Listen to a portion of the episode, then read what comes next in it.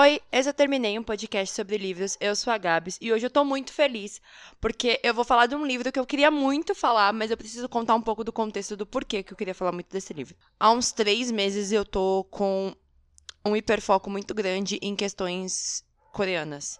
Sim, galera, vocês vão ver no meu Twitter que eu só posto sobre K-pop, ou sobre doramas, ou sobre cultura coreana no geral e livros coreanos no geral. E aí eu virei parceira do universo dos livros e o primeiro pedido veio, queria morrer, mas no céu não tem topoqui. E eu falei, cara, por que não? Até porque vem bem grande escrito. Livro indicado pelo Namjoon do BTS. Pra quem não sabe, Kim Namjoon é o RM, o líder do BTS. E eu fiquei muito, muito, muito, muito ansiosa para ler esse livro. Ainda mais com esse título, que, assim, é bem emblemático. O Tampoki é um, uma comida de rua coreana. E ela é muito gostosa, assim, sabe? É tipo uma sopa. E o Tempoki, que é tipo um macarrão de arroz. Ele não é bem um macarrão, ele parece um rolinho, assim. Ele, ele é muito gostoso. E aí vem vegetais, molho, enfim. E aí eu fiquei me perguntando, né, por que raios, né, esse livro tem esse nome? E a história, assim, parece ser muito boa. Então hoje eu tô aqui para falar um pouco sobre esse livro, da Baekje Ri, Baeksheri, acho que é isso, Serri, enfim. Eu sei que o nome é muito difícil de pronunciar, porque nomes coreanos sempre são difíceis de pronunciar. Assim como o nome da comida também foi muito difícil para mim, para pronunciar, tive que caçar na internet, porque, né, não é todo dia que a gente fala sobre isso. Bom, o livro é um best-seller lá na Coreia do Sul. E ele vai tratar sobre questões muito pessoais. Ele não é um livro de ficção, é um livro de não ficção, onde a autora vai contar como ela descobriu que ela tinha uma depressão permanente e como foi esse processo de tentativa de cura e que ainda está em processo. É muito doido isso, mas eu vou ler para vocês mais ou menos a sinopse do livro para vocês terem uma noção de como ele é. Ela é, é a, Bike é uma jovem adulta com uma personalidade ansiosa e depressiva. Bom dia, talvez seja eu. A verdade é que desde pequena ela se ela era introvertida e ultrassensível. E as páginas do seu diário de infância não escondem que ela se sentia meio para baixo com frequência. Mesmo quando caía na risada com seus amigos, Bike sentia um vazio interno profundo e não faz que não fazia sentido para ela. Eu acho que muitas pessoas, pelo menos na minha faixa etária, têm essa pegada de não entenderem por que raios se sentem sozinhas, estão cercadas de pessoas, mas ao mesmo tempo, quando você dá risada, quando você tá bem, aí depois você descobre que você tem depressão e as pessoas ficam tipo, como assim? Você tava sorrindo, né? Enfim, isso acontece. Agora, na fase adulta, além de conseguir pequenas doses de felicidade com sua comida favorita, ou tem pouquinho, um bolinho de arroz quente e picante, como eu disse no começo, vai que decidir buscar na terapia uma ajuda mais certeira e não comestível. Ela busca entender a si mesma e finalmente encontrar explicações e mais nitidez sobre a própria personalidade, que parecem ter lhe faltado durante toda a vida. É um livro muito doido porque assim, ela trabalha com livros, né? Ela trabalha na parte de redes sociais e é, receptação de livros numa editora. Ela é feliz com isso, mas ao mesmo tempo ela não tá feliz. Porque ela tá vendo que não tá rendendo muito para ela e ela tá ficando muito para baixo. O livro traz muita transcrição da conversa dela com o psiquiatra dela. E como ela vai entendendo os motivos dela ser dessa forma, por que, ela enxerga as coisas todas preto no branco, não em nuances, como se tudo tivesse só certo e errado, não tivesse um porquê daquilo tá acontecendo. E ela tem 30 anos ali na história, acho que 30, 35. E ela não tá feliz. É tipo, ela tem um relacionamento, mas ela não tá 100% feliz. Ela tá tentando fazer amigos novos, mas ela sempre acha um defeito nos amigos que são mais condizentes a ela do que realmente aos amigos. E esse psiquiatra vai dando as dicas para ela. É muito engraçado porque sempre no começo de cada capítulo, ela fala um pouco sobre a experiência dela com aquilo né? Como tá sendo aquele momento. E você fica, ah, tudo bem. E tem horas que o psiquiatra fala coisas que você fala, isso aí tem alguma coisa muito esquisita, ou a forma como ele tá abordando às vezes não é tão boa quanto você imaginava que seria. E aí, lá pro final do livro, ela coloca o psiquiatra para falar.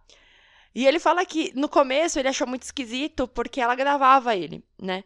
E não é normal isso acontecer, então ele se sentia um pouco fechado e com medo de dizer coisas que iam parecer erradas. Mas depois de um tempo ele começou a entender que ela fazia isso porque ela mesma não tinha um foco no que estava acontecendo naquele momento. Ela mesma se perdia. Tipo, acabava a sessão de terapia e ela mesma não sabia mais o que estava fazendo. Então ele começa a se abrir mais e conversar com ela. E ele mesmo fala ali que ele disse aquelas coisas, mas talvez hoje ele faria de uma forma diferente. Então tem essa responsabilidade do médico também. E eu achei muito legal ela colocar um pouco dela para fora dessa forma na verdade, sim, um pouco não. Ela abriu muito dela ali e que as pessoas conseguiram se ver. ela fala sobre o tipo de depressão que ela tem, que é uma depressão constante, que, assim, não tem cura, ela tá tratando isso há mais de 10 anos. E eu entendo porque a gente sabe que são transtornos, né, psicológicos que não têm cura mesmo, porque são algo que acompanham a gente por conta de tudo que aconteceu na nossa vida. É uma junção de problemas. E ela vai tentando viver de uma forma feliz, e eu acho muito, muito bonito. Eu fiquei pensando muito quando eu tava lendo, além da autora, que eu queria muito ser amiga dela, a gente trocar ideias e com certeza aí a gente entra em muitos conflitos, porque ela é muito preto no branco e eu não. E eu abro 15 mil possibilidades para as coisas darem certo ou errado, e aí acabo não fazendo nada enquanto ela age por impulso e sempre se fode. O que passou na cabeça do Kim Namjoon, né, o RM, quando ele tava lendo esse livro? Porque, cara, é um livro tão forte e eu acho que as pessoas que leram esse livro se identificaram tanto com a história, se sentiram tão presas nela e ao mesmo tempo se viram tanto na personagem que a gente fica pensando nas pessoas que leram o quão difícil tá sendo para elas colocar para fora quem elas são, sabe? E isso é doloroso, porque a cultura coreana é completamente diferente da nossa.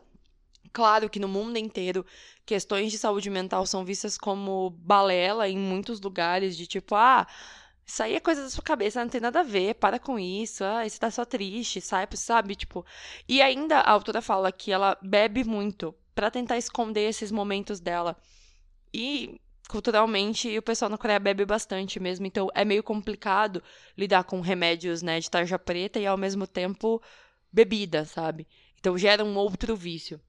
Eu anotei algumas frases, na verdade, duas frases que me tocaram muito desse livro, e eu queria deixar aqui para vocês. A primeira é: se a vida proporciona a alguém mais sofrimento que a morte, não deveríamos respeitar o direito de essa pessoa por fim à vida? Nessa frase, na página 145 do livro, é, ela está discutindo sobre um artigo que saiu na internet, né, lá na Coreia uma vez, sobre palavras, como a força das palavras, né, das expressões.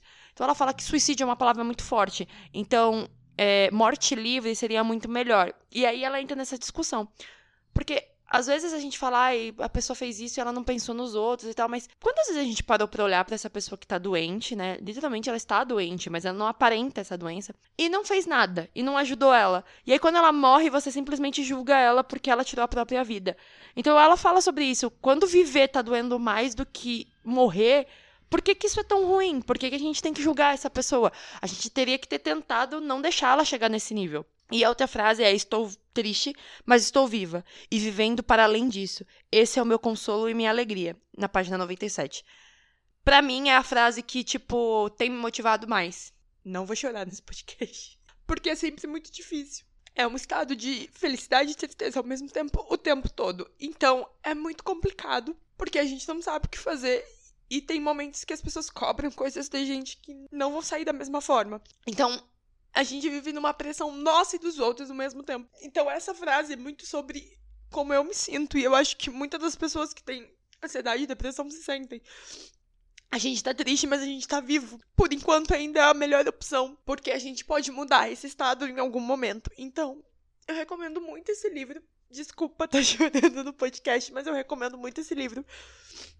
Eu peço para vocês que estejam passando por isso ou não, que tenham pessoas que passem por isso, fiquem de olho e cuidem dessas pessoas. Eu sei que em muitos momentos a gente acha que é um fardo para todo mundo, mas não façam com que essas pessoas se sintam assim.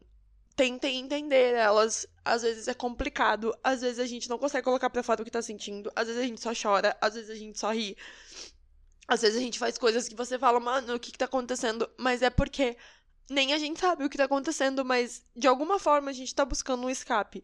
Esse livro é muito bom para quem tá em tratamento, para entender que não é uma coisa rápida, não é uma coisa fácil, não é uma coisa que vai acontecer de um dia para noite e que você vai estar tá curado, não tem cura, não existe uma cura. A gente tem que ficar fazendo tratamento, se cuidando o tempo todo, porque a nossa mente sempre muda, tá sempre evoluindo e ao mesmo tempo voltando, então é muito complicado. Mas é um livro maravilhoso. Então assim, eu recomendo muito.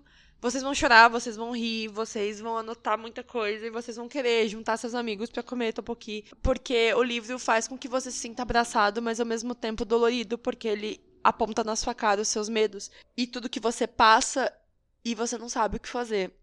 Mas é perfeito, de verdade.